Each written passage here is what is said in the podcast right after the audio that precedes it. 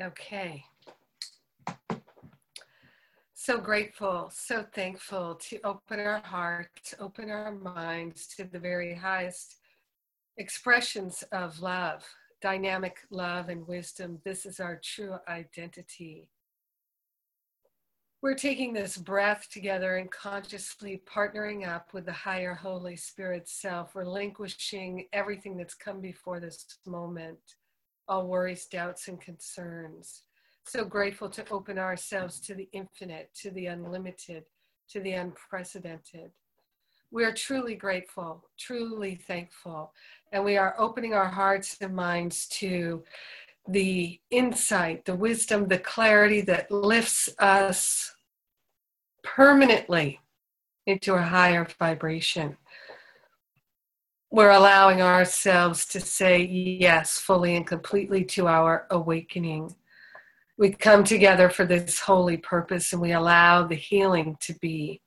We share the benefits with everyone because we're one with them. In gratitude, we let it be. We know it's done, and so it is. Amen. Amen. Amen. yes. We are blessed. So, uh,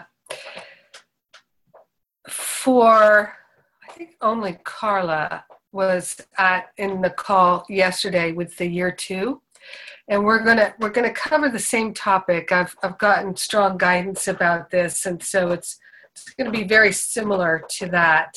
And uh, one of the things that I am inviting you to is to, uh, uh, I think what, what, I'd like to do in June is the first two weeks of June, we're going to be um,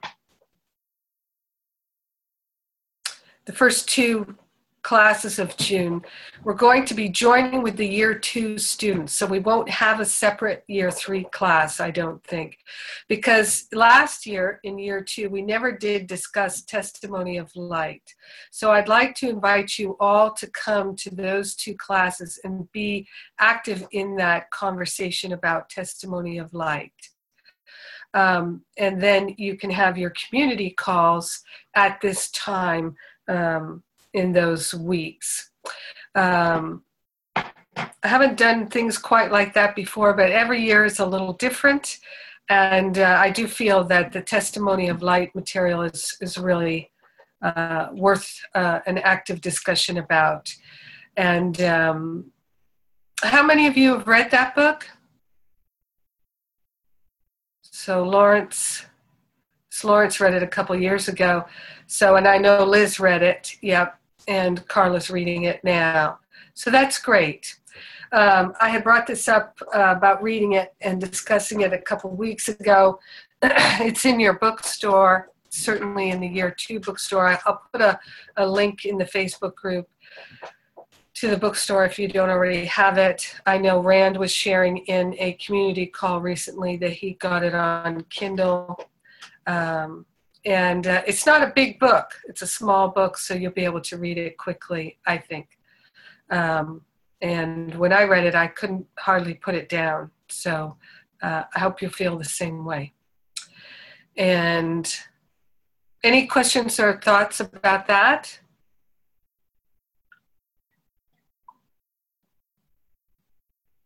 When is your two class?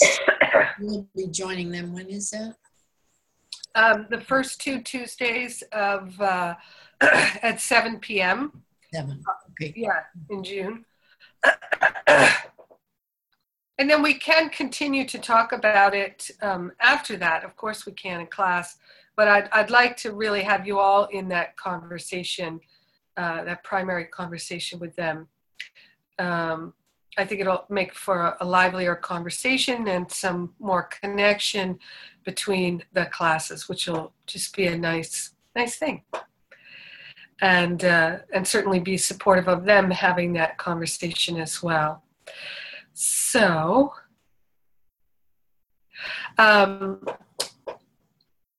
what is so strong in my mind right now for us to be thinking about and to be meditating about, talking about, and looking at is our willingness to truly commit to making our life in this partnership with the higher Holy Spirit self. So it's one thing to be aware of spiritual principle and to be actively interested in being more loving and more compassionate and to have spiritual studies, spiritual conversations, to have a prayer practice.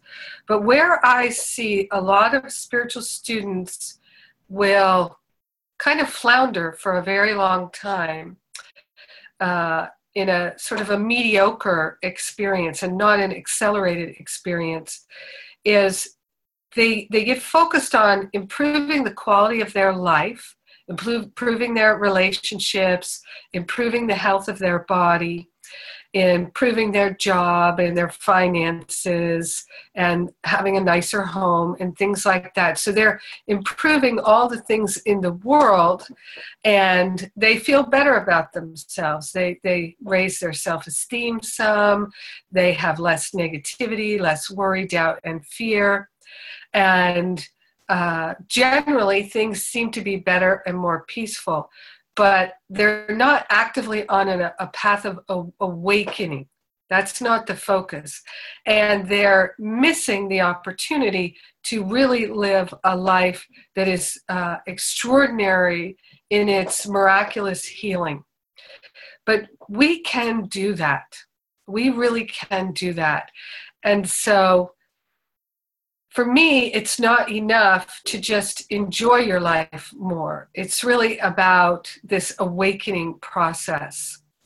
And and doing it in the group is far easier than doing it on our own because we get distracted. Um, I,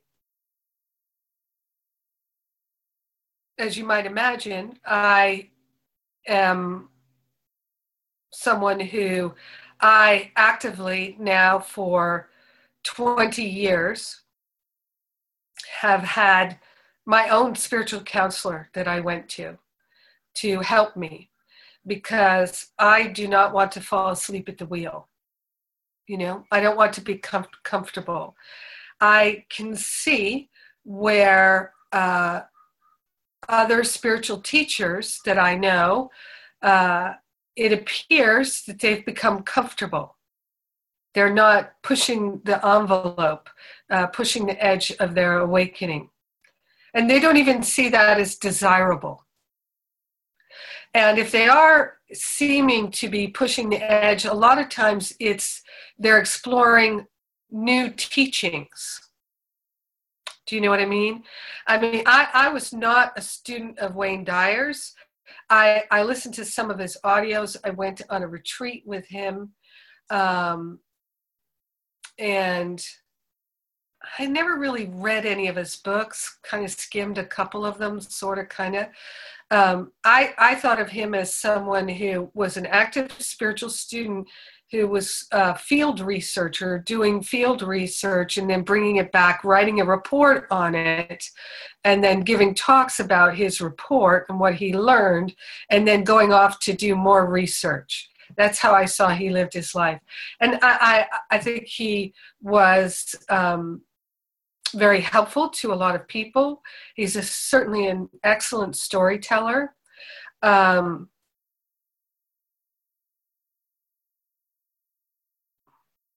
I also, based on my personal experiences of him, he was working through stuff.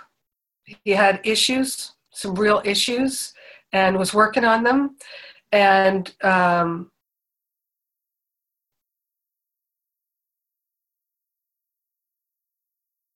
yeah, he had some real issues and was working on them. I think that's all I need to say um, because I had some personal interactions with him that kind of surprised me. Uh, um, and sometimes the thing that will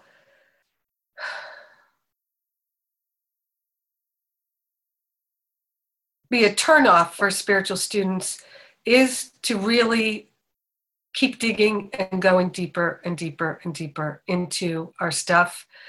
Um, and I, I endeavor to do it without becoming a psychologist, without getting trapped in it, without becoming looking at it through the ego's eyes in terms of you know where did this problem come from? Why do i you know why do i have it in the sense of who's to blame for it? Uh, how long have i had it?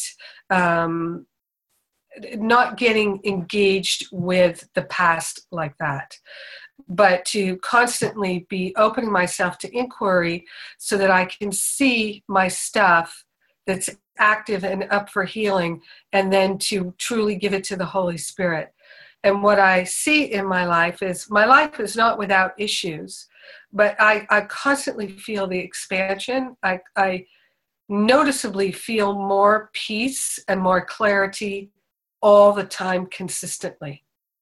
That I can even see that things that bothered me last year do not bother me this year. Conversations that were difficult for me in my personal life last year are not difficult for me anymore. Um, things that I was thinking about last year, I'm not thinking about anymore. And I consider that real progress. Um, I have had it said to me by my the people I work with that um, and Venerable is one of my my counselors, my uh, she's my mentor. I asked her to be my mentor about 10 years ago, and she said yes, and I'm very grateful for that. Um, and one of the things about working with someone who, on a spiritual counseling basis, and many of you know this, um, who's been working with, uh, I know uh, Carla's in the spiritual counseling program, so obviously she's very active uh, in getting counseling and, and sharing counseling. Who else is actively getting spiritual counseling or something? Sheila, Elena, Diane. Great, because it, it makes um, it makes a tremendous difference when you're working with someone that you trust to, with love and complete compassion and non-judgment, who can help you look at your stuff that you really don't want to look at you know? It still surprises me sometimes in working with my the two people i work with and have been working with for years um, that they can bring up something for me to look at and i'm like my ego is like do not want to look at that no there's no problem. Stop calling it a problem you know? Or just um, and fortunately the support i have uh, can, with absolute love, help me to break down those walls, uh, those ego walls, and that that's part of what gives me the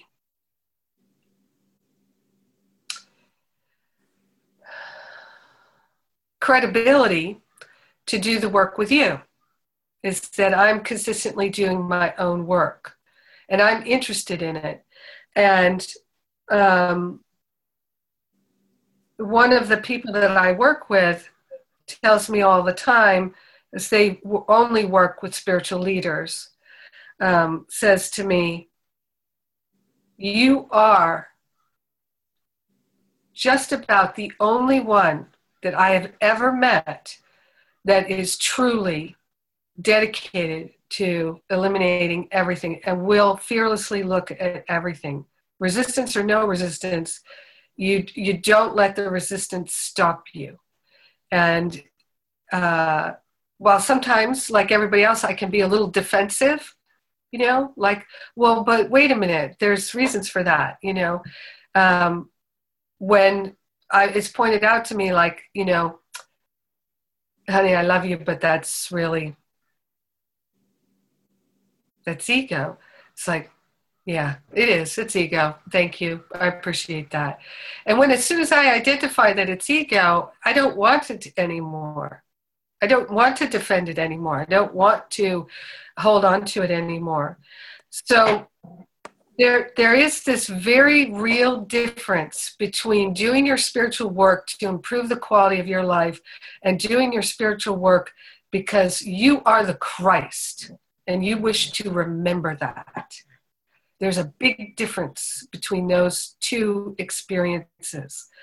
And so I'm here to support anyone who feels called to work with me. You know, I, I'm not gonna, I'm not giving anybody the boot ever. I don't see the value in that. Uh, though I, I have, as you probably have heard me say, I have had a spiritual counseling client uh, or two, you know, that have come to me and just wanted me to um, comfort them with their story, you know, and listen to their stories endlessly. And I do mean endlessly. And I've interrupted that pattern and said, you know, uh, you've already told me that story so many times, and we've looked at it from every angle that there is to look at it. And I believe it's time for you to move on and that you can move on. And I'd like to help you move on. And so, in that effort, that you there's no uh, I'm not going to allow you to tell me that story again. Just because I love you and I don't think it's helpful to you, I think it's harmful to you to tell me that story again. So,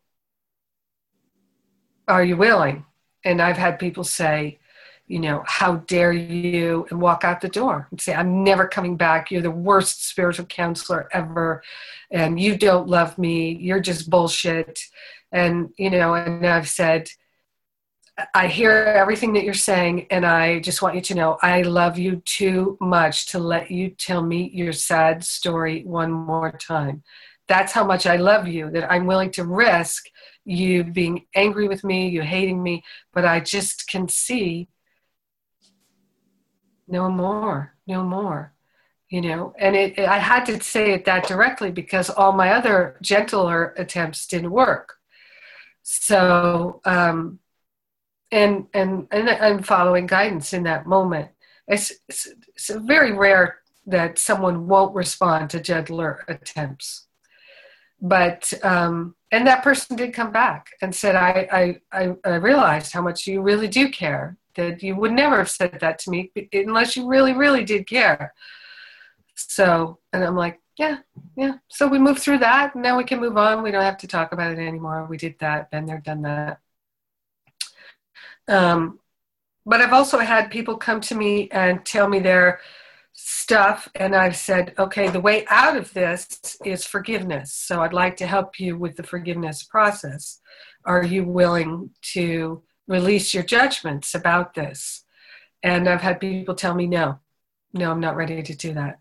I, I need my judgments. And I've explained the consequences and saying, you know,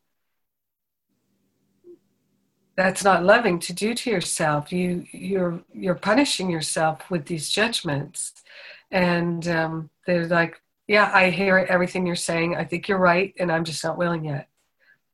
So, you know, people, we all have, we've all been there. We have all been there, right?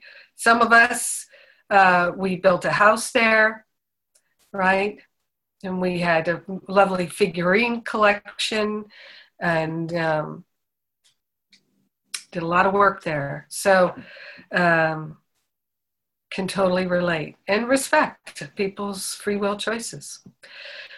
So, I feel that what can bring us the greatest benefit is really to do the, the the deeper looks at our resistance and our reluctance, the stories we're telling ourselves, and the ways in which we are delaying, and the ways in which we are um, just going down a side road that's just not helpful to us. And it takes real courage to do that. And that's why I do think it is so much easier if we can do it together. To do it together because um, all the time in these classes as you hear all the time and you've probably said it too that you know when you talk with your prayer partners when we talk in a breakout you realize you know i thought it was just me I thought it was just me. And that's one of the great benefits of doing work in a group is you realize, no, it's not just you, it's, uh, it's pretty much everybody. And so there's, then there's, you can stop thinking you're the worst, right? And start realizing, oh, this is just a common issue that other people have. And since it's such a common issue, it's not evidence that I am the worst or I'm too far gone or I'll never be able to or I'm helpless or hopeless. It's just this is my, this is where I am on my path. This is the the monument to the past that is in my path for me to uh, give to the Holy Spirit now.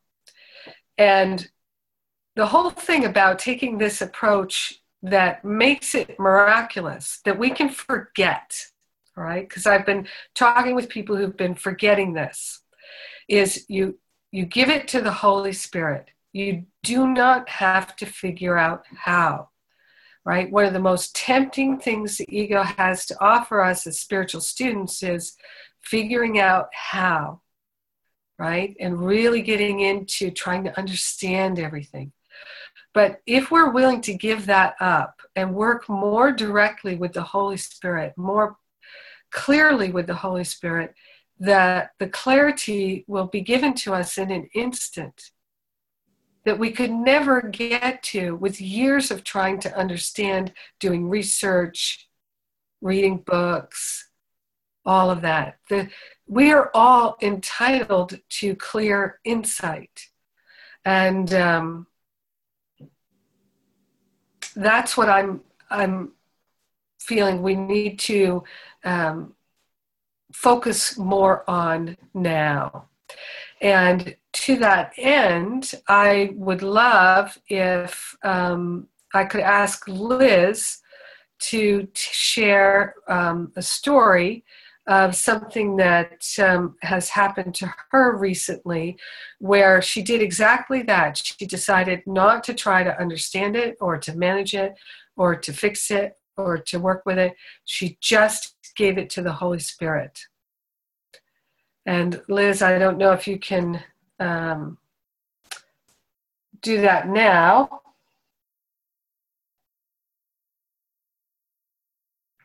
We'll see.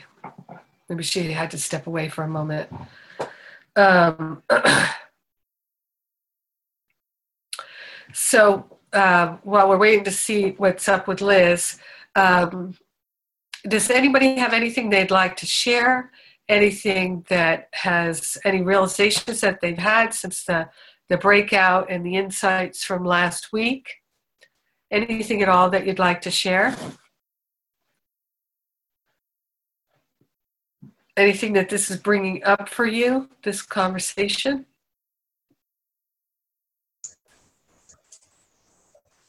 Deb, then Sheila.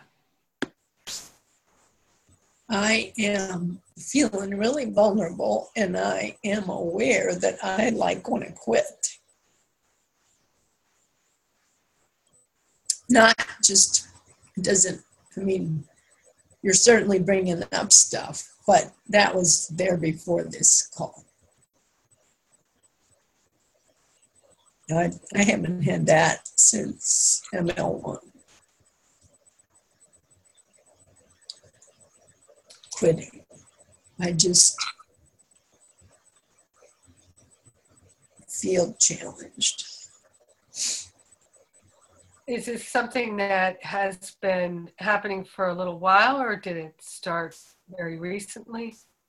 I, I think what I am seeing is, you know, had a prayer call Friday night and we got into our story. We questioned about getting into our story. We still got into our story. And at the end, I said, let's pray. And so we took turns and we stayed on longer and we both felt a shift. And I'm like, why can we not just start with prayer? I mean, you know, we know it. We know it. The book even says it. And yet we got to get into this talking mode. And we both felt so much better. And Saturday just flowed like, for me, like it hadn't in months. And till I happened to just be outside and misstepped. There is no misstep, but you know what I mean. and did this ankle thing, and I just went into worry and fear in the middle of the night because of the pain that I had. And it's just every time I get in the flow, something happens to stop it. So I know I'm somehow blocking or, you know, creating that. It's totally unconscious, other than I know it. it's just too, it's just too much. It's but that's just what it feels like. Yes, and uh, I I appreciate that you're sharing with us from your vulnerability, Deb. I think that is really courageous of you, and it, that's a, also a newer thing for you to be able to allow yourself to be vulnerable with other people. And to me, well, I can do it with a lot of people, but not always with a group, especially. I um I can remember when we first started having one-on-one calls that you would cry and you would say, I, I don't ever cry. Remember that? I do. I I have cried buckets, but between my mom passing in 2011 and that call, yeah, I don't cry. Yeah. Then you know I've cried right. indeed, but since but. So the that that vulnerability is a wonderful softening of your heart and opening of your heart too. And that, um, while it's not comfortable to be vulnerable, it it can actually be seen as a healing. I know. Yeah. I know it. I know all this stuff. Yeah.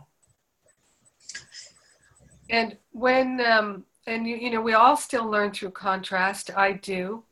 And so I'm hearing you learn through the contrast of uh, connecting with your prayer partner and not praying and then praying at the end and that contrast and how it impacted your day on Saturday. And then on, it sounds like that night, sat during the night on Saturday, you started to have pain. Well, I, I, you know, I did whatever I did to my foot Saturday evening and worked a couple more hours and I mean it didn't hurt and I had to get up in the middle of the night to go to the bathroom and I just could barely get to the bathroom. It was pain. But then it, it left that intense pain.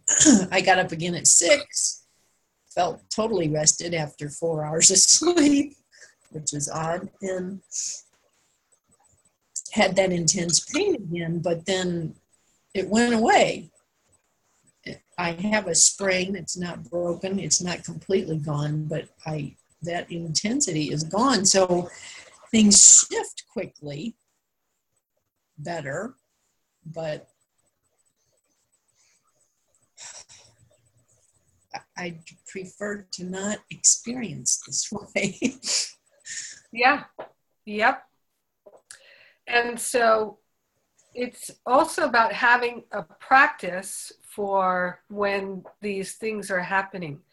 So I'm going to come back to that uh, the practice for the pain. And did you pray? Did you call anyone for prayer? Did you reach out for prayer?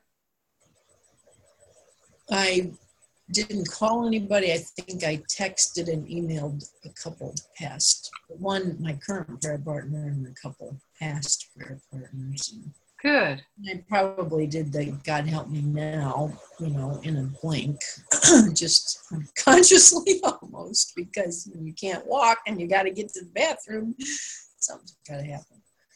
So, how many of you ha- ha- feel that if you're feeling challenged, that you know you can immediately reach out to one or more people and say, I need prayer right now.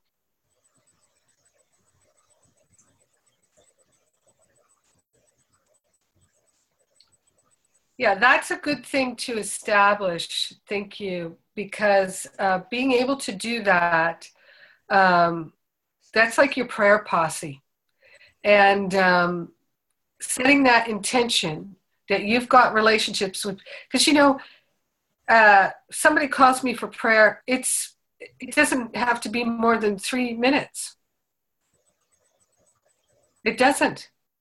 There's no need for it to be longer than a few minutes uh, we ought to have time for prayer for just about anyone in most situations, right? Having a conversation, that's a different thing. But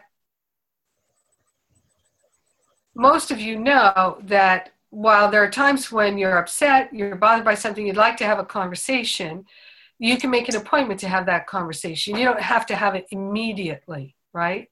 You're not going to go kill yourself or something, right? Most of you. So, uh, but that prayer, when you're feeling challenged to, to be the two or more who are gathered, that is a very valuable thing to have in your back pocket at all times. And, or just to be able to text and email, like you're saying, Deb, and say, I need prayer right now for this, please. Um, it's uh, it's part of our foundation to be able to have that. And that is part of what the whole prayer partnership aspect of the program is so that people will cultivate their relationships to to that degree Liz, while you're there, I was wondering, could you tell the story you told me the other day about um, the IRS? Yes, I'm happy to. I um, just haven't had time really to uh, type it up yet because I wanted to post it, and I will. I will post it on these sites too. Um, so we were audited by the IRS. Did I share this story with you guys? No. Okay. Um, because I have shared it with some caring circles and prayer groups, and I confused who started it. Um, and when um, you say we, who do you mean? My husband and I were audited by the IRS for 2012 to 2014, and um, got an appointment. Went downtown LA with all our receipts in tow, and had the meeting. And uh, after that, you know, it took all day. And after that, a few weeks later, we got a letter from the IRS saying we owed forty thousand dollars. And um, I didn't tell my husband, which I know people tell you, don't do that. But I didn't tell him because I know him. And um, I didn't tell anyone. I didn't tell my mother, didn't tell Jen. Um, I didn't tell anyone. I just kept it to myself and brought it into prayer. And what I knew was that it was not my problem. It was truly God's problem, and it was not my problem. And every time I got a letter from the IRS, I would go, God, mail, got some mail on the table for you. And um, I just did that and I just stayed in that space. And it, it was the first time that I truly felt that uh, manifestation happened from my God self, not from my egoic mental self, which can also manifest as we know. But it was truly from another place. I, I was absolutely in a place of peace and knowingness. And I just stayed there and I just stayed there. How many letters did you get. Lynn? Oh, 10, 12 letters. Over what period of time? Uh, about three months. And then last week we got a letter from. Oh. Um, I just go, God, ma'am. And sometimes. Liz, you muted yourself accidentally. Go ahead. Yes. Next week, last week, you said. Am I? Oh, can you hear me? Yes, last okay. week. Um, last week we got a letter with a bunch of numbers on it that I didn't understand and anything, and the IRS corrected themselves and they owe us five thousand dollars. It was an absolute knowing. This was God's. kept giving it to God. God, get your mail, because I don't have any problems. I don't have any issues. I don't have any forty thousand dollar bill. You do. so why don't you take care of that? Yeah. But it was it was really the thing about it was the feeling tone was so different. And what I told Jennifer was, I wish I could find a way to really um, express it verbally, the difference, the shift, because uh, you know if we can really teach that how to move quickly from the mental manifestation, the egoic manifestation to your God manifestations, it's um, it is truly a place of ease and grace. My heart never started to palpitate. I didn't get headaches. I was not physically bothered in any way because I was not concerned in any way because it was God's job, not mine. My job is to listen and obey and shut the F up. Yeah. Yeah, Sean, you, you missed the part of the story. You're going to need to listen to the recording, especially because Sean's an accountant. Um, but um, so let me ask you, Liz. In and I'll frame it this way: in year one and in Finding Freedom, I talk about the uh, divine alarm clock going off, where there's uh, what happens is our beliefs, which are our unhealed karma and decisions that we made about life, ourselves, the world, others from the past, become our beliefs in this lifetime. The decisions we made, the meaning we made, the interpretation from the past life that was incorrect and false becomes our belief system in subsequent lifetime. And then our belief system magnetically draws into our awareness the thoughts that are congruent with it. So if I believe um, people aren't going to like me because my eyes are brown, then I'm going to draw in experiences that seem to validate that, that seem to affirm that. And I like it when things affirm my beliefs because then I'm right you see, if I'm identified with the ego. So then I just get further entrenched and further entrenched and further entrenched. But there's always the opportunity for me to say, wait a minute, maybe this isn't true. And so one of the ways that we do that is we get in the gap between the thought arrives in our awareness, we choose to think it. There's a gap between those two things. Thought comes in, it's like a cloud comes in the sky. You can get on that cloud and, and make a whole thing about that cloud, or you can just let it move through. And you can say, oh, there's a storm cloud. Glad there's not going to be a storm here.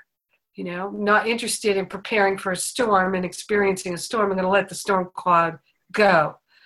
Um, I'm not interested in that thought anymore. So it's getting in that gap. Now, so what I'm hearing you say, Liz, is the letter came, you opened the letter, and in a sense, your belief system was not congruent with the thought, I have a problem. But you could easily have gone, oh my God, I have a major problem, right?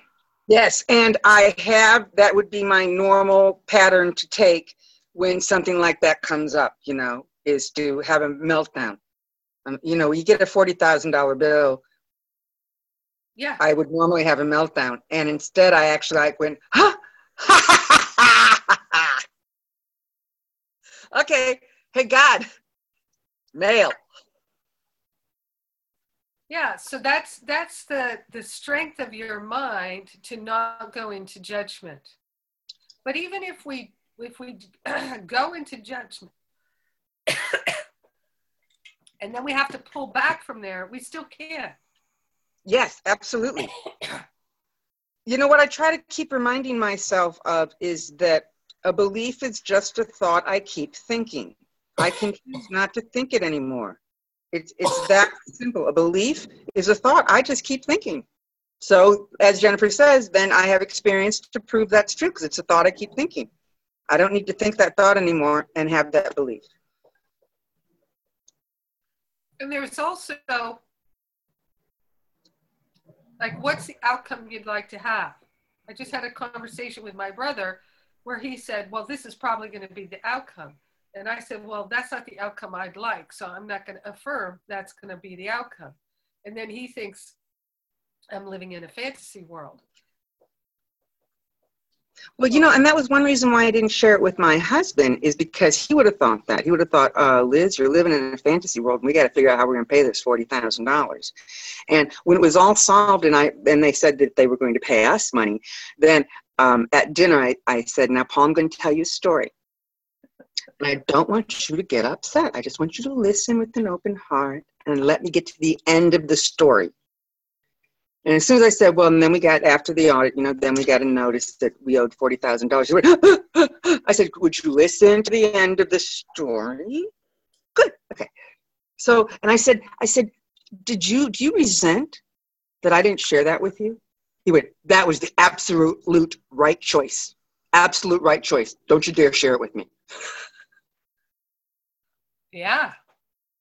Yeah because he was gonna he was gonna go on to a different train. He wasn't gonna join my train. Right. It's like I, I am not gonna share this with anyone who is not absolutely gonna get on my train, head in my direction. So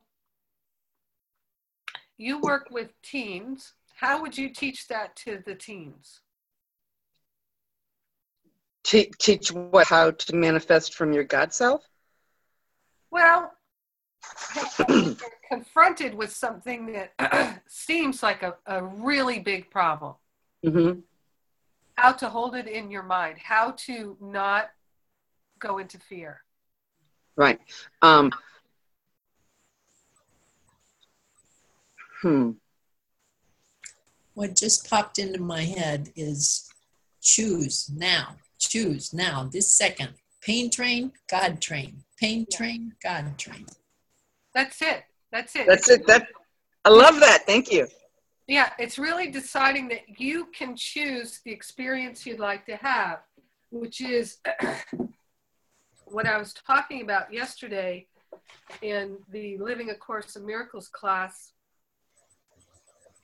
And uh, I was teaching from the Responsibility for Sight, chapter 21, section 2, where it says in paragraph 2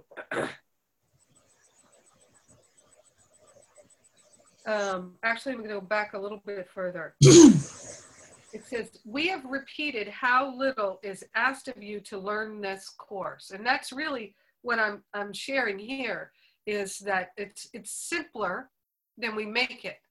And it's time for us to make it so, so simple and to practice the simplicity all day. It is the same small willingness you need to have your whole relationship transformed to joy the little gift you offer to the Holy Spirit, for which He gives you everything, the very little on which salvation rests, the tiny change of mind by which the crucifixion is changed to resurrection. So you can see how little was asked of Liz. She got the letter, and basically, what was asked of her was to respond right? Got to make a response in some way, shape, or form. And her response was, Holy Spirit, this is yours. Let me know. Thank you. And Liz, in your giving those letters to the Holy Spirit, do you recall actively practicing gratitude? That absolutely, absolutely, absolutely. Absolutely. I was absolutely so grateful it was solved, and I was giddy about how it was going to be solved. I thought I would get some sort of notice saying, Oh, we were wrong, you don't owe us anything. I was not expecting to get a notice saying, Oops, we were wrong, we're going to send you $5,000. Yeah. I, and I was, I was just absolutely giddy with gratitude and excitement about when are we going to find out how, how it all happened. Yeah, it's like the universe is sending you a tithe saying, Thank you for being willing to teach what you're learning and not just talk about it. Right. So, uh, uh, because I could feel you, you, you can't really go into that belief system of totally being held and supported without also simultaneously feeling a tremendous gratitude. Yes, it was absolutely natural. Like I didn't, I didn't think, oh, I, I have to, I have to express gratitude right now. I, I wasn't. It, it was just natural. I was like, so grateful that my miracle is here. I'm so grateful that God just likes to do miracles through me. Oh, yay. Exactly. Exactly. So it's the tiny change of mind by which the crucifixion is changed to resurrection. And the tiny change of mind is from I have a problem to I am I'm cared for. I'm supported. I'm willing to let spirit take care of this. Most people would not feel comfortable letting spirit take care of it because why? Who can tell us why? Elena. Because it will prove that I was wrong for my whole life. So it will prove you're a big loser. Mm? And, and for me, it's it's giving up control because I like to control everything. I'm in charge of everything. I know how everything should happen. I run a business. Don't tell me how things should do. I got it covered. And um, so it, for me, it's giving up control. It's like that's a big thing to let go of. Say, What, what about trust? yes, You have to have trust. And that's the thing about the whole thing about the ego is the ego only trusts itself. Even though the ego is consistently unworthy of trust. The ego never fails to let us down. never fails to let us down. And yet we still put our trust in the ego, right? The managing, the coping, the figuring it out. I'm going to go to the the expert to help me to negotiate this, to whatever. Right? so it is a tiny change of mind, but it cannot happen without our willingness. That's why our willingness is all that's required. So then it goes on to say,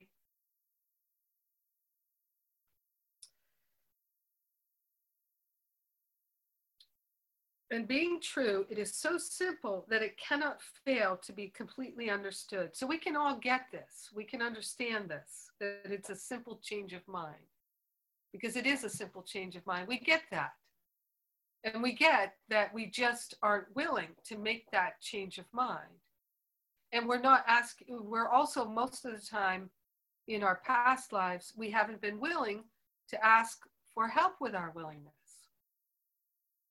right? So we just struggle on. And because uh, asking for help, we see as a sign of weakness. Because why? Because the ego thinks it needs to do everything by itself. Because the ego is 100% about affirming separation.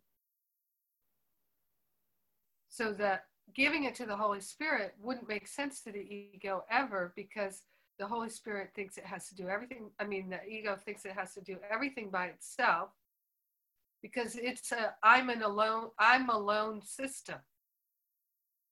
Unless I can manipulate other people or hire other people or cajole other people to help me, I'm on my own. So it says we can reject, we can reject the, the little change of mind, but we understand it, we get it. And it says, and if you choose against it now, it will not be because it is obscure or that you don't understand it, you don't get it, or that it's confusing, but rather that this little cost seemed, in your judgment, to be too much to pray for to pay for peace. So trust is required for peace. And for, for we see all the places in our lives where trust is too big a price to pay. Right? So instead we're trying to figure it out. So i'm just going to invite you to close your eyes right now in this moment and see where you're trying to figure it out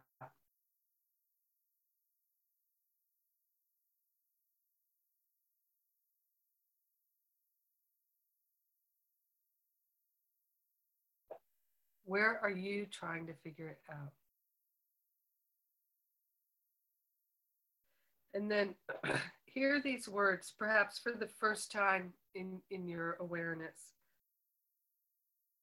Here's the only thing that you need to do for vision, happiness, release from pain, and the complete escape from sin, all to be given you. Say only this, but mean it with no reservations for here the power of salvation lies. I am responsible for what I see. I choose the feelings I experience, and I decide upon the goal I would achieve. And everything that seems to happen to me, I ask for and receive as I have asked. Deceive yourself no longer that you are helpless in the face of what is done to you. Acknowledge but that you have been mistaken, and all effects of your mistakes will disappear. So consider that. All effects, effects of your mistakes will disappear. All pain, all suffering, all challenges will disappear. Deb, are you raising your hand there? I couldn't understand all effects. Can you finish that sentence? Sure. All effects of your mistakes will disappear. So, all the times that we put the ego in charge and all the effects that we experience because of that, in- including all sense of separation, will disappear if we just take responsibility for everything.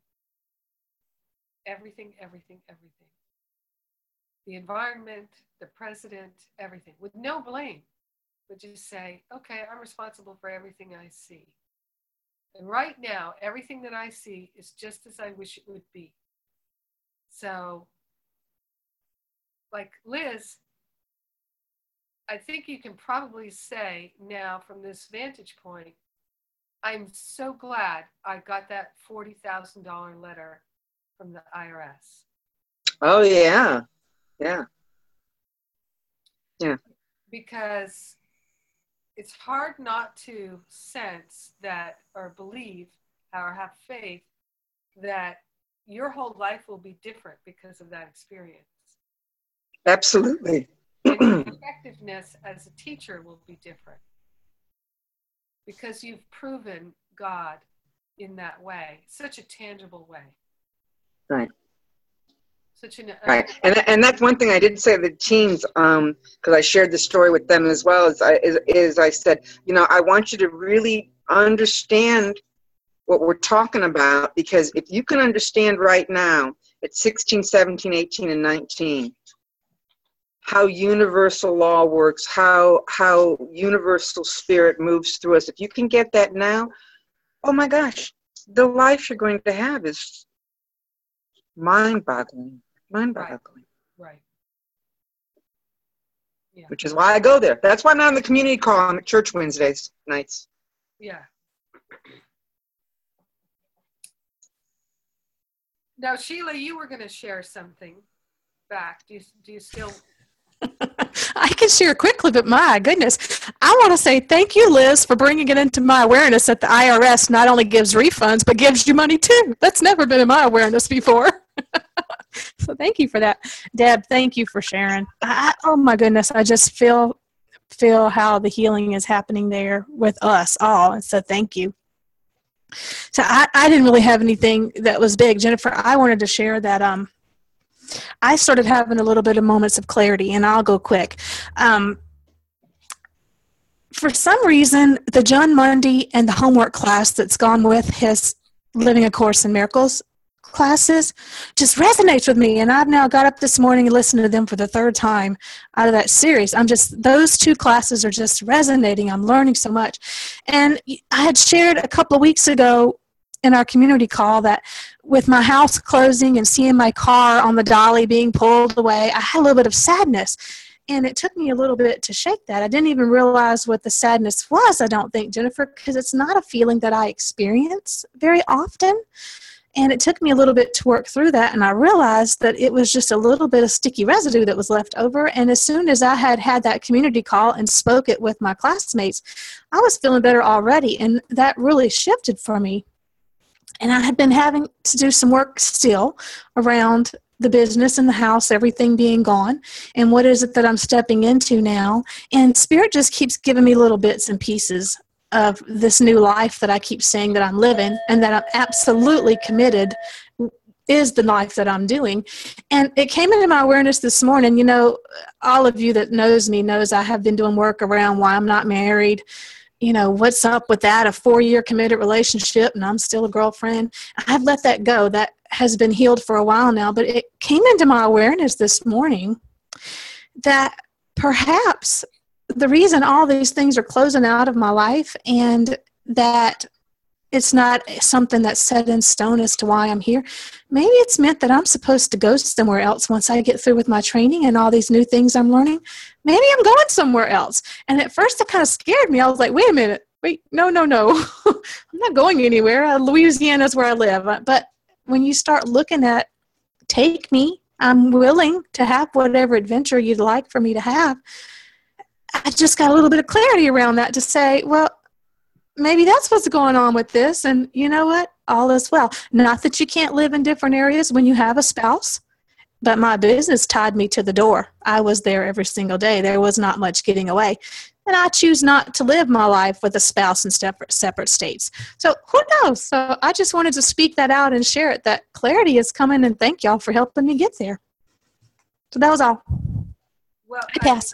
That's a lot. That's a lot. And, and how wonderful that you're able to move through that so quickly uh, and, to, and to give yourself the space to feel that sadness and to discover you know what it's about and to give it to the holy spirit and i absolutely feel for you sheila you you have a, expressed a, a strong desire to be spiritual counselor spiritual teacher that seems to be clearly your path and that it will open for you without question without question you know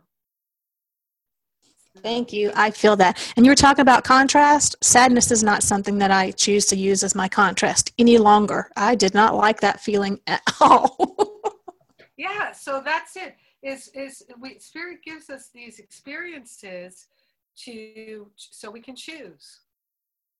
So we can choose. And that's how everything works together for our good. Um, just going to shut this window a little bit here. Um, well, in the time that we have left, we might go over a bit.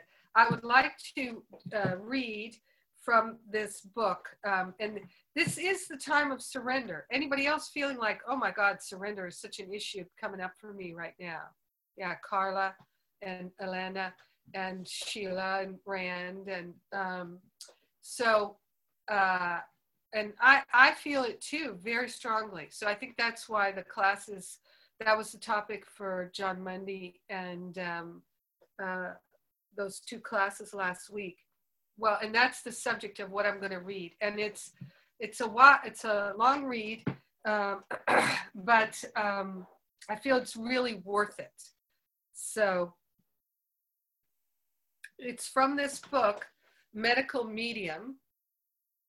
Has anybody read this book already? Rand's read it. Did you like it, Rand? Yeah, he liked it. So I'm going to read. This is from the beginning of chapter one, and it's uh, so it's it's probably going to take the half an hour to to read it. but I I really feel it's worth it. I really do. And uh, when I read it in year two class last night, they they really felt it was worth it. So I'm excited to hear it again. Yeah, there you go, Carla. Uh, in this book, I revealed truths you won't learn anywhere else. You won't hear them from your doctor, read them in other books, or find them on the web. These are secrets that have not yet surfaced and that I'm bringing to light for the first time. I'm not a physician, I have no medical training, yet I can tell you things about your health that no one else can. I can give you clarity on chronic and mystery illnesses that doctors often misdiagnose, treat incorrectly, or tag with certain labels, even when they don't truly understand what causes the symptoms. Since I was a young child, I've been helping individuals heal with the insights I'm about to share. Now it's time for you to learn these secrets. It's how Spirit has told me it's meant to be. My story begins when I'm four years old. As I'm waking up one Sunday morning, I hear an elderly man speaking. His voice is just outside my right ear. It's very clear. He says, I am the Spirit of the Most High. There is no spirit above me but God.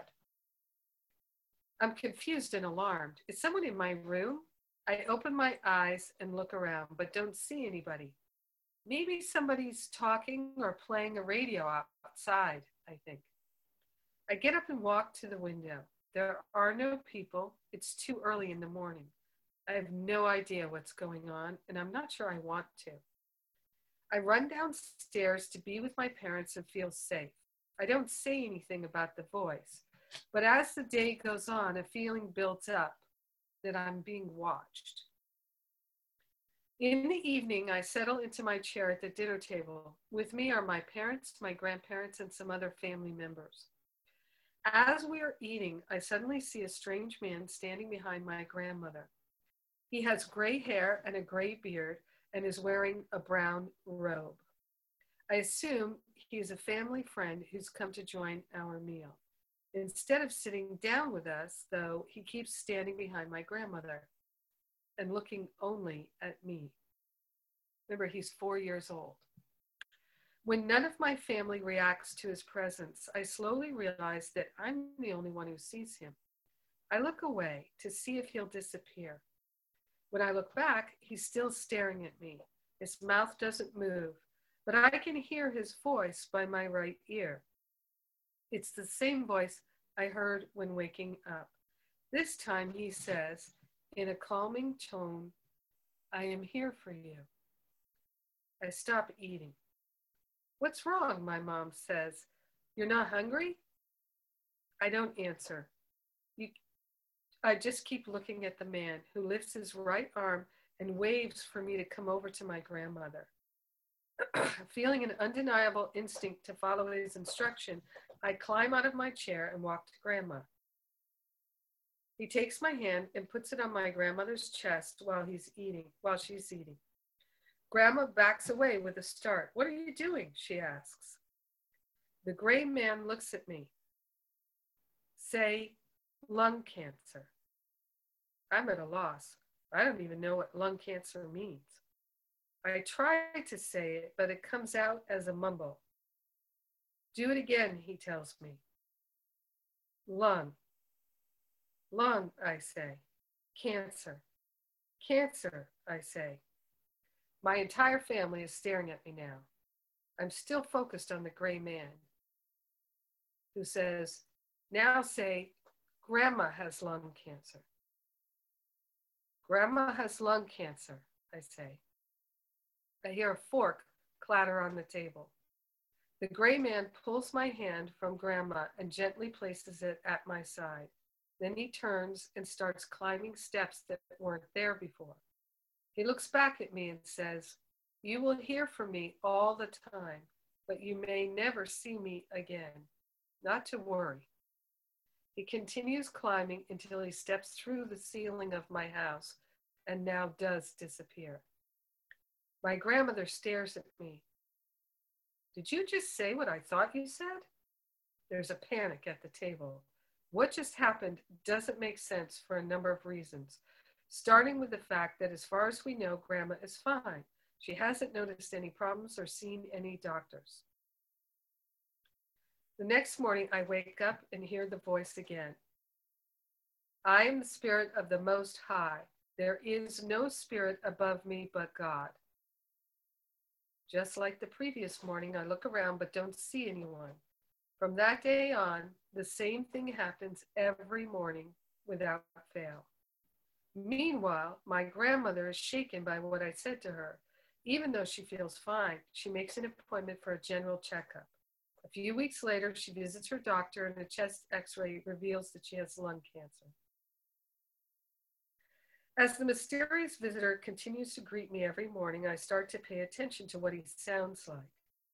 His crystal clear voice is somewhere between baritone and tenor, a bit on the low side, but not very low. It has depth and resonance. Even though he's near my right ear, his speech has the stereo effect of surround sound. It's hard to gauge his age. Sometimes he sounds like an exceptionally strong, healthy 80 year old, matching the gray man I saw at dinner. At other times, he sounds thousands of years old. You might say he has a soothing voice, yet I can't get used to his presence. Other mediums sometimes hear inner voices, but mine isn't internal. It's a voice directly outside my right ear as if someone were standing right next to me. I can't will it to go away. I can physically block it when I put my hand in front of my ear. I can make the voice sound very faint. As soon as I move my hand away, he's at full volume again. I ask him to stop talking to me. At first, I'm polite about it, then I'm not. It doesn't matter what I say, though. He talks whenever he wants to. I start calling the voice by name, Spirit of the Most High. Sometimes I call him Spirit for show, short or Most High. By age eight, I hear Spirit continually throughout the day. He tells me about the physical health of anyone I encounter. No matter where I am or what I'm doing, I'm told about the aches, pains, and illnesses of whomever is nearby and also what the person needs to do to become better. The relentlessness of this ongoing and intimate information is extremely stressful. I ask Spirit to stop telling me these things. I don't want to know. He tells me that he's trying to teach me as much as possible and that we can't spare a moment. When I tell him it's too demanding, he ignores me. I learned that I can engage in some conversation with him, though. When I'm old enough to pose some fundamental questions, I ask, Who are you? What are you? Where did you come from? And why are you here? Spirit replies, First, I will tell you what I am not. I am not an angel, and I am not a person. I was never a human being. I am not a spirit guide either. I am a word. I blink fast, trying to take this all in. All I can think to ask is, which word? Spirit replies, compassion. I'm not sure how to respond, but I don't need to. Spirit keeps talking. I am literally the living essence of the word compassion. I sit at the fingertip of God. Spirit, I don't understand. Are you God? No, the voice replies. At the fingertip of God sits a word, and that word is compassion. I am that word, a living word, the closest word to God. I shake my head. How can you be just a word? A word is an energy source. Certain words hold great power. God pours light into words, such as I, and instills us with the breath of life. I am more than a word. Was there anyone else like you? I ask. Yes. Faith, hope, joy, peace, and more. They are all living words.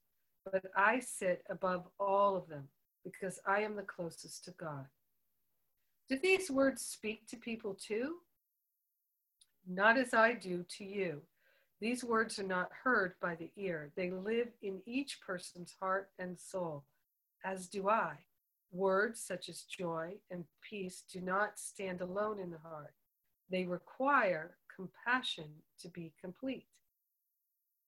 Why can't peace be enough by itself? I ask. Many times since Spirit entered my life, I've wished for peace and quiet. Compassion is the understanding of suffering, Spirit replies.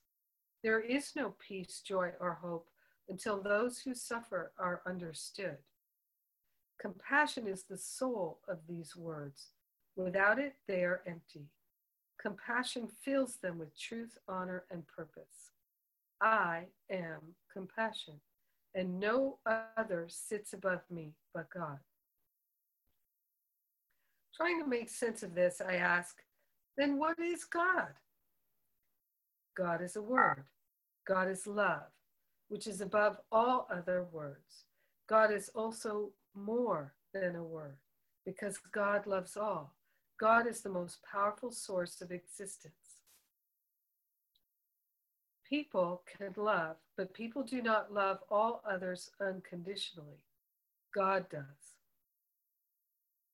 It's too much for me to process. I end the conversation with one personal question Do you talk to anyone else?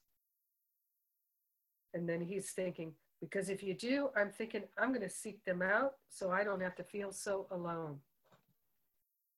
The angels and other beings look to me for guidance. I provide all who care to listen with the lessons and wisdom of God, Spirit says. But on earth, I speak directly only to you. As you might imagine, this is a lot to absorb at age eight. There are other mediums who've had shocking things happen at a young age. None of their experiences quite match mine. Being able to hear a spirit voice clearly at all times and freely engage in conversation with it is extraordinary, even among mediums. Even more unusual is for that voice to speak outside my ear so that it's an independent source separate from my thoughts. It's essentially having someone follow me around everywhere. Someone who keeps telling me things I don't really want to hear about the health of everyone around me. The upside is I receive health information that's incredibly accurate, much more so than any other medium alive. Plus, I'm regularly informed about my own health, which is a great rarity. Even the most famous mediums in history normally couldn't read their own conditions. I'm also given insights into health that are decades ahead of what's known by medical communities. A major downside is that I have no privacy. When I'm eight years old, I spend a week building a dam in a stream by my house. Spirit tells me it's a bad idea, that it will flood the neighbor's lawn. It'll be fine, I say. Then a downpour comes, the stream rises, and it floods the neighbor's lawn. As the man from the house yells at me, I hear in my ear, I told you, you didn't listen to me. Of course, that just makes the situation worse. Spirit is constantly watching my every move and telling me what I should and shouldn't do. It makes having any kind of normal childhood nearly impossible.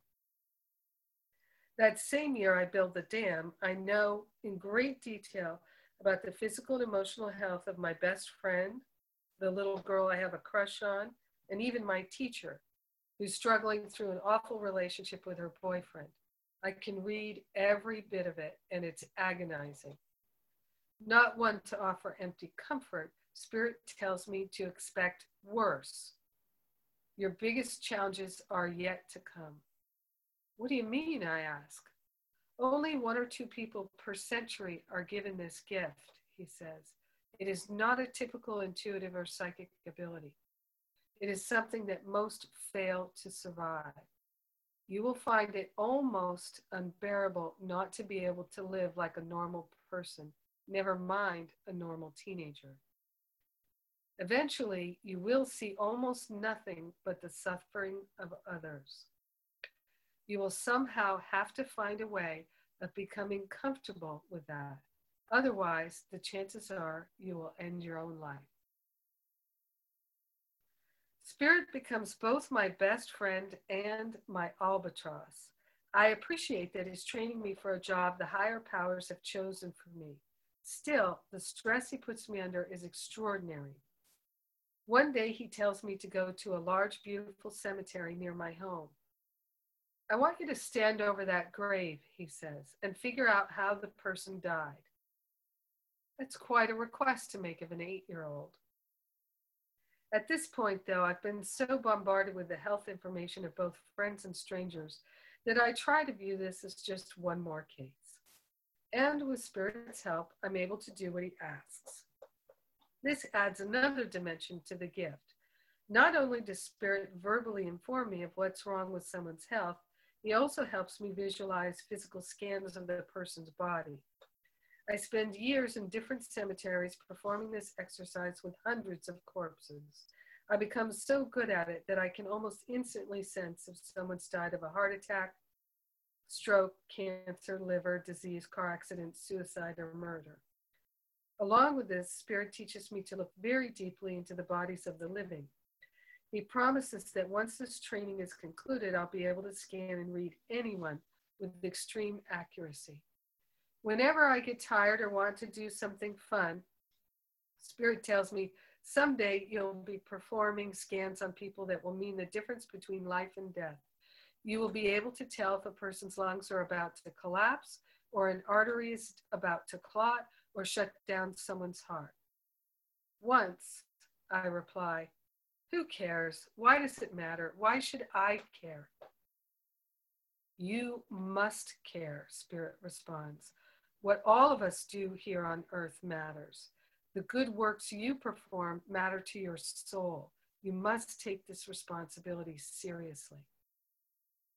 At age nine, while other boys are riding bikes and playing baseball, I'm constantly witnessing disease in the people around me and listening to Spirit tell me what's needed for them to get better.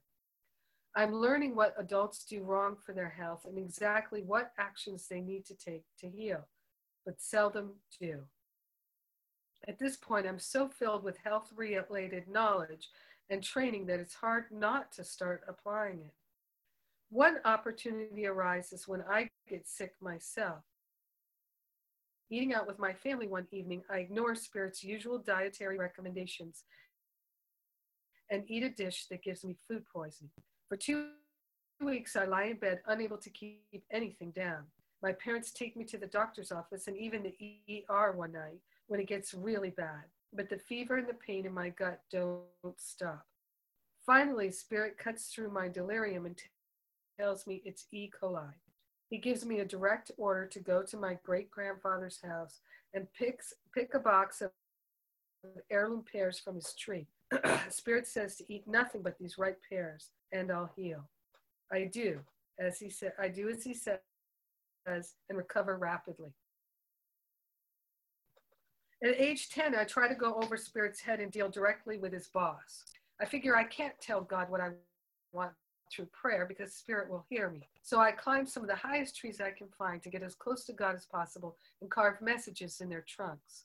One of the first messages is God, I love Spirit, but it's time we cut out the middleman.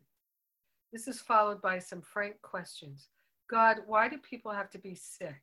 God, why can't you fix everybody? God, why do I have to help people? While these seem to be very reasonable things to ask, I receive no answers. So I find some even more dangerously tall trees and I climb to the highest branches in hopes that my recklessness will get God's attention. This time my card requests for direct action. God, please give me back silence. God, I don't want to hear spirit anymore. Make him go away. As I carve in the words, God, let me be free, I lose my foothold and almost slip off the branch. Not that kind of free, I think. I inch my way back down to safety, defeated. None of these messages makes any difference. Spirit just keeps talking to me. If he's aware of my attempts to subvert his authority, he's gracious enough not to mention it. There's more important work at hand. At age 11, age 11, I wanted to do something productive and fun that'll take my mind off the voice by my ear. So I get a job carrying clubs at a golf course. My gift is not so easily abandoned, though. While caddying, I can't help telling golfers about their conditions. I often know about their stiff joints, bad knees, sore hips, hurt ankles, tendonitis, and more before they do.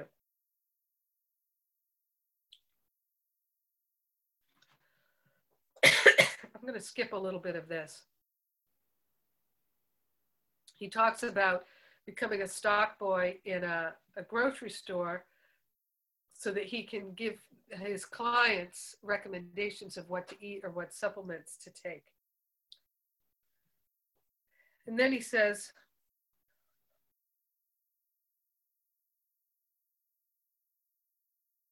At age 14, I sometimes sit in a bus or a train and pick up on some health issue with a guy in front of me and tap him on the shoulder to tell him about it. At times, the response is gratitude. Other times, the reaction is to accuse me of invading his privacy, stealing his medical records, or worse. There's a lot of distrust and hostility to deal with, especially for a boy going through puberty. As I grow older, I learn to be careful about who I try to help unasked. If I see someone regularly, I still feel impelled to share what I know. So I developed the habit of first reading her emotional state to determine whether she's approachable. That cuts down on the number of uncomfortable situations. If someone is a stranger, I'll usually keep what I'm seeing to myself. This becomes a burden, though, when I'm a teen, I start feeling even more accountable for my actions. So if someone is in danger of kidney disease or has cancer, and I do nothing, part of me feels it's my fault if the person ends up seriously ill or dead. When this is multiplied hundreds of times a day, the sense of guilt and responsibility becomes overwhelming. As my teenage years continue, life becomes more difficult. For instance, most people watch television to relax and escape. But when I watch, I get a health reading on everyone on the screen. I automatically scan the condition of every person I see who needs help, whether they know they have a condition or not. When that happens over and over, TV is draining. It's not fun. And that's, it's even worse when I go to a movie theater. I'm uncomfortably, uncontrollably reading the health of every person in my row, the row in front of me, the row in back of me, and so on. And that's not the end of it. I read the health of the person in the movie. I'm able to determine the condition of each actor during the time the film was shot, as well as the health of the actor in the present moment. Imagine what it's like to be on a movie date and get bombarded by medical information about the people around you and up on the big screen. Considering the last things most teens want is to feel different from everyone else. This period is especially rocky. My feelings of alienation and being overwhelmed by responsibility lead to some rebellious teen impulses. I pursue various ways to escape my gift. I start, start spending a lot of time in the woods. I find nature soothing. So I'm going to um, just summarize some of the next part here. So he learns a lot about the plants in nature that are healing and how to use them. And he learns a lot about animals. And then he learns how to repair cars and literally how to psychically determine what's wrong with the car when nobody else can find out what's wrong with it. And then he gets a job working for all the mechanics in the area, going in and diagnosing the cars. Um, but then he starts diagnosing the mechanics and it, it becomes unfun for him. Uh, he tries, he joins a rock band so to drown out the sound of Spirit's voice. Um, all right. So then I've got a couple more pages here. So it's probably going to be another 10 minutes. By the time I'm a young man, thanks to my training with Spirit, I've indirectly read and scanned thousands of people and helped hundreds along the way. One day I think, okay, this is the hand I've been dealt. I have a special purpose. I just have to accept it for now. I also think this can't possibly go on forever. At some point, I'll have fulfilled my responsibilities and will be set free to live a normal life. Spirit has never said any such thing to me, yet I need to believe it to keep going. In my early 20s, I began doing an earnest, in earnest, what Spirit has repeatedly told me is my destiny. I opened my door to sick people who have come for help, to discover the root causes of their illnesses and tell them what they need to do to become healthy. And despite my griping about the various stresses I've endured, it's fulfilling work. It feels good to help people. In fact, sometimes what I can do is so empowering that I let the feelings of being all knowing go to my head. A good example is the time my neighbor approaches me about his wife who can't walk or use her legs. She's been to dozens of doctors and none of them have helped. My neighbor tells her, Look, Anthony seems to know a lot about this stuff. Let's take a chance. Under my care, within a year, she's able to walk again. I'm in my garden pulling up some onions when my neighbor comes around. He says, I just want to thank you again, Anthony. We went all over the country to meet the top experts and they couldn't do a thing. It doesn't make any sense. Somehow you knew exactly what was wrong and what she needed. I don't know how it's possible. You're not even a doctor. I look at him with the onions in my hand and say, It's because I'm always right. I can fix any problem because there's nothing I'm wrong about. Just remember that. I'm always right and will always be right. Then I turned around, walk a few feet, and step on a rake that slaps me in the face so hard it knocks me out. As I lie on the ground, my concerned neighbor rushes to my side and stands over me. In my dazed state, I think he's my constant companion. Spirit? I ask. Spirit of the Most High replies, I'm always right. You're always wrong. Remember that. I'm always right. You're always wrong. Whenever I get cocky, I think of that moment. It's a reminder that while some of the things I do as a healer with the help of spirit might be considered miraculous, I'm still a regular guy who can make lots of poor decisions when flying solo. When I'm a young adult, Spirit assumes I've passed the crisis point that led others with my gift over the centuries to end their lives. He assumes I've accepted that using my abilities to heal people is what I'll do for the rest of my life, which goes to show that even Spirit of the Most High can't predict everything when it comes to free will. One day in late fall, I'm at a retreat by the water with no one but my girlfriend, who will eventually become my wife, and my dog, August, short for Augustine. I've had August for a year and I'm very close to her. She replaced my family dog, who was with me for 15 years. Just like that dog, August is essential to my sanity. We're sitting by a large, deep bay. The water is icy cold and the current is strong. It's our last day. With great reluctance, we start getting ready to leave the peaceful isolation of this place. Suddenly, with no warning, my dog jumps into the bay. I sense she picked up my feelings. This is her way of saying, We don't have to go. Let's stay here and keep playing. Unfortunately, both the cold and the current take hold of her. She immediately starts slipping from us. We stand on the shore screaming at August to come back. I throw stones into the water to lead my dog back to me. This is our special signal. Whenever I splash stones in the shallows, she returns to shore. But today, the current pulls her further and further away. August goes 50 feet out. I see her struggling to get back and losing the battle. Then the cold freezes her so thoroughly that she stops paddling and goes straight down. I toss off my jacket, boot, and boots and pants and jump into the freezing water. I've swum 15 feet out when Spirit of the Most High says, If you keep going, you're not going to make it. It doesn't matter, I yell. I'm not abandoning August. I have to save my dog. I swim another 15 feet, and then the merciless cold takes over. My body goes numb.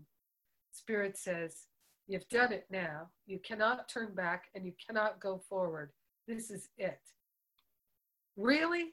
You robbed me of a normal, peaceful life. I dedicate my whole being to your work of healing, and this is all I get from you? You say, This is it, and leave us to die? All the angst and anger I've suppressed since I was four years old comes pouring out. I let spirit have it about my years of pent up frustration over this continual torture I've always had to accept as a gift, being set apart from everyone else, knowing too much about everyone at way too early an age, and being told what I had to do with my life instead of given even the slightest choice. I tell Spirit, I put up with a lot, sacrificing my childhood, experiencing everybody's pain and suffering, taking responsibility for healing thousands of strangers, and draining myself physically and mentally every day. And now you're telling me I can't even protect my own family? No, damn it, I shout as the freezing waves threaten to engulf me. If this is how you want me to end spirit, so be it. I'm getting my dog back or I'm going down with her. A very long second passes. Numb and exhausted, I realize that I may have finally pushed things too far. A few more moments without help, and I'll be following my dog August into the depths below. I turn my head toward the shore to get one last glimpse of the girl I plan to spend the rest of my life with. Spirit says, You need to swim out 20 more feet. In shock, I shout, How? To my great surprise, I feel a renewed strength. I resume swimming. In my mind, I continue to yell at Spirit that I deserve to survive with, with my dog. Otherwise, we should both die. Spirit says, I will get you to your dog. In return, you must commit to me. We go through this life the way you're supposed to. You accept that it is by the holy power of God you are destined to do this work for the rest of your life. Okay, I shout, deal. Let me find August and I'll work for you with no complaints ever again. I swim the additional 20 feet. Spirit says, hold your breath and go to eight feet down, then open your eyes.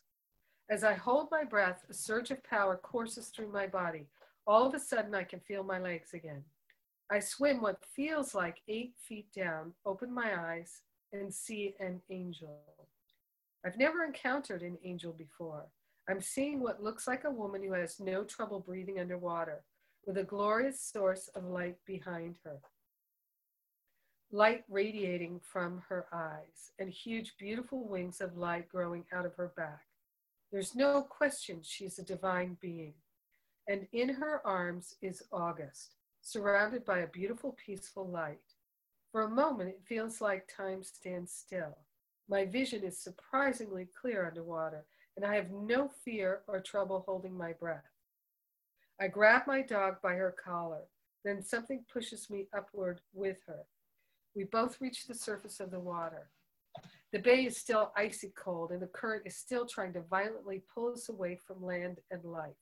The wind is blowing strong. When I open my eyes again, I see Spirit for a moment standing right above the water.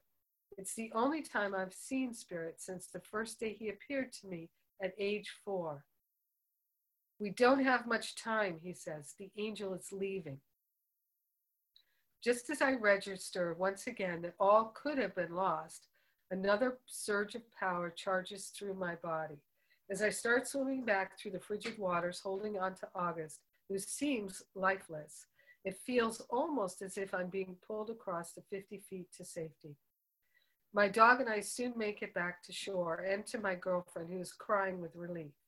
As I drag myself and my dog up to the rocky sand, I cry in agony, not because I'm feeling the initial stages of hypothermia, but because I'm afraid my dog is gone. All I can think is, let her still be alive. She opens her eyes, gasps for air, and comes to life. The sun appears from behind the clouds, and a streak of light races across the water and shines on my dog August. I look at the light and say, Spirit, thank you. And I realize this is the first time since Spirit entered my life that I've ever thanked Him for anything. The battles I've waged with Spirit of the Most High since I was four years old have to end. It's time for me to acknowledge the cards I've been dealt. Even before this point, people in need have been coming to me in droves.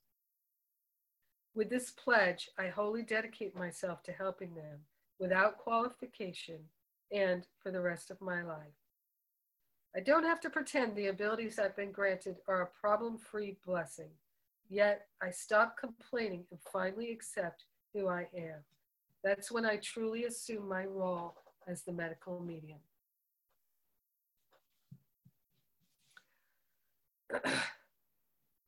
so, what I'd like to ask you to do is really look at how you've been resisting the calling that you have. You know, everybody has a different calling in this group. We all do. But we have a calling. We have a calling to live as the Christ. We have a calling to be our true selves. And we resist it in a myriad of ways. We don't have to figure out how to stop the resistance. He had that experience. That experience was so intense that it forced him to make a choice. Remember, he said that other medical mediums had, or the other people who had the, the specific gift that he had, had mostly killed themselves rather than endure it because they found it so painful. But remember, pain is a wrong perspective, right? Uh, he didn't have the perspective of how this was really something that he maybe um, unconsciously had asked for before he incarnated. You know, I, I, I don't, I am, I don't imagine that it would be possible for him to really have that gift and not have agreed to it before he was born. Like Jesus agreed to his, do his path, you know, and it unfolded. He may not have been aware of it as a child. Who knows? We don't know. But it is something he agreed to. And it's the fighting it that becomes so painful. It's like fighting, you know, um, being healthy is painful. You know, fighting being loving is painful. So we don't have to figure out how to release the resistance, how to make it go away. We, we all have our own version of the I am presence speaking to us. And we can all say to compassion, to faith, to harmony, to beauty, to truth, to all of these spiritual qualities. Speak to me, teach me. I'd like to, to learn to embody you fully. Remember that Spirit of the Most High said, These words are all within each one of us. No one is without them. But until we practice compassion for ourselves and others, we, we can't be complete. We can't have peace. We can't have joy. We can't have freedom. So, where are we not practicing compassion with ourselves? And for me, the, the, the whole shift in my mind really was riding on a wave of being willing to be compassionate for others.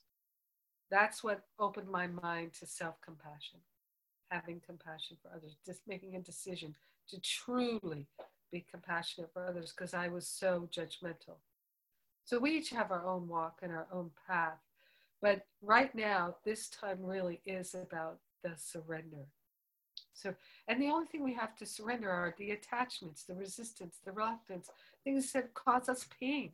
We don't have to surrender anything that brings us joy. You know? So, any thoughts, questions, shares? Did, did was that helpful to you? Do you appreciate hearing that? Yeah. So it, to me, it felt like the perfect combination, along with what um, um, Liz was sharing about really just giving it all over. And I'd like to share with you too, Rosalind. I got an email from Rosalind she had her meeting with Lorna Byrne yesterday in Ireland, and she says, It was all I could have hoped for in our meeting. I asked her if the guardian angel was the same as the higher self, and she said it was the same, as well as the same as the soul. Thought you'd be interested in that. Lorna Byrne, the offer of angels in my hair. Any anything you'd like to share before we close out?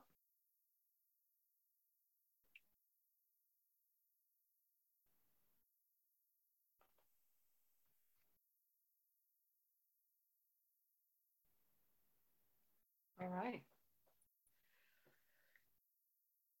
So I invite you to really talk about this with your prayer partners.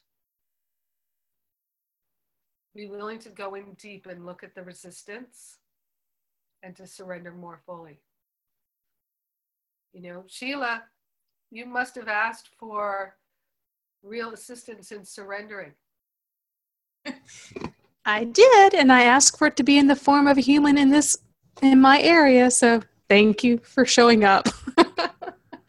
Jennifer, I found that's what happens when I ask for someone in physical form to be sent to me. It may not be that day, but it happens. So I just have to remember to ask for help. That's the trick, right? it is. It is. And every time we do remember, we're releasing that uh, attachment to separation and worthiness. Yeah. And to have compassion when we don't. Elena? Yeah, it spoke to me what Sheila shared that uh, when she chose this path and now she has all of this clarity. But I'm just asking myself that all these attachments, you know, for me, that looks like attachments to my family, you know, which I cannot release. Yeah we it's one of the most challenging things to surrender the attachments but we don't have to we don't have to release the relationship but just the attachment. Yeah. And it is i don't know anyone that doesn't find it scary elena. I don't know anyone that doesn't find it scary.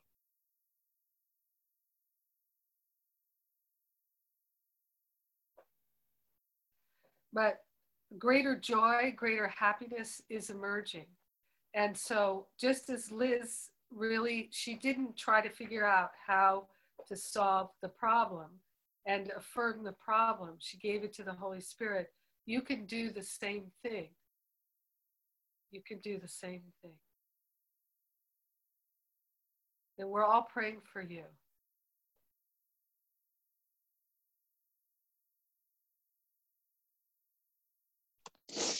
I know it and I feel it. I know. And really, uh, let uh, uh, I, I really encourage everyone who comes to me to say this again. Um, really call upon Archangel Michael to cut all cords of fear and negativity to you and from you. It helps as well.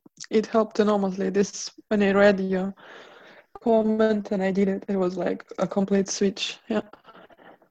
I know there is something is happening and just I have no control over it. There's just things are happening in my life at the moment that would make me completely uh, like I don't know. I just talked to Carla yesterday. Like my car got removed by police, but I don't even look at it. Like okay, my account got negative. I thought okay, whatever.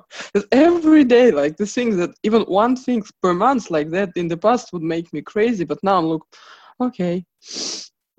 what was he? I don't know. You know, I, I went through a period like that. You know, I did, where it seemed like everything was being taken from me. Um, and now, from the point where I am, I'm so glad I went through that. Yeah. But because I, I wasn't relinquishing the attachments. And there were many that I didn't even recognize. But my life was much better without them, without the attachments. So. It feels lighter and light, actually. I mean, it goes like that, but it's. Uh, yeah. Mm. Yeah. Mm. Thank you. You're welcome. Yeah. And you know, when it feels really scary, just like I say, make sure you've got people you can reach out to. Yeah, it helps a lot. Yeah, it was like uh, in the most scary of evenings, I had a rant, and we could just, I couldn't even speak, but we texted each other. And it was so helpful, you know. It was like having an an angel here in this in this place, you know. And it really helps to have a group text. You know, to be able to have a group text and um, you know, like broadcast. I, I need prayer right now. Yeah, like I think we'll arrange for this, like having it on WhatsApp or something like Yeah. that. Yeah, WhatsApp is great. Yeah, because what happened actually the day after is what that when I posted on Facebook, and then the complete energy like switched everything, and I, I thought like, wow, prayer works. you see it once again, and uh, a lot of times like that, uh, things happening. It's unbelievable. The moment I go somewhere and they need help, I get like suddenly a message from Angela saying me, saying me something. I say, I can you pray for me? And then I feel the prayer. I feel it on my back. I feel it. I just, and all of this is what is strange is that although I'm getting all of this, like, what I don't want to put to, to, to say the word negative, but it's like kind of experiences uh, in my life. But from another point of view, it's an opening. Like I get, I feel like Archangel Michael. I just know he was there. Yeah. Uh, yeah, not that I imagined, but you know, but it's all getting so so clear Yeah. so so like it's but whatever it's happening yeah. it's happening. yeah. Yeah. Yep. It's all good. It's not all fun.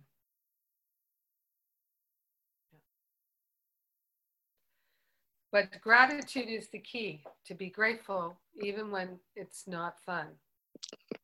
and sometimes not to forget to laugh as well Always. this is this Always. helps. Always. Yeah. Yeah. Always remembering to laugh. Yeah. So let's take this prayer here. So grateful for everyone in this class and all the sharing. So grateful that we are walking this road together. So grateful that we can surrender, that we can release the attachments. So grateful to partner up with the higher Holy Spirit self and to relinquish everything that is the cause of suffering, everything that is the cause of pain, known and unknown, felt and not felt, recognized and unrecognized. We are surrendering our attachments. We're opening our eyes to see with divine vision, to see, to know, to feel, to hear more clearly the truth that sets us free. We are grateful. We are thankful to open ourselves to the unprecedented, opening ourselves to the unlimited, recognizing that our path is a unique path. We each have a unique path, and it is a path of God's glory. And we are growing from glory to greater glory. This we know and affirm. We share the glory of it with everyone because we're one with them. In gratitude, we allow our healing to be. We know it's done, and so it is. Amen. Amen. Amen. Yes. I love you. I thank God for you. Mwah. Bye for now.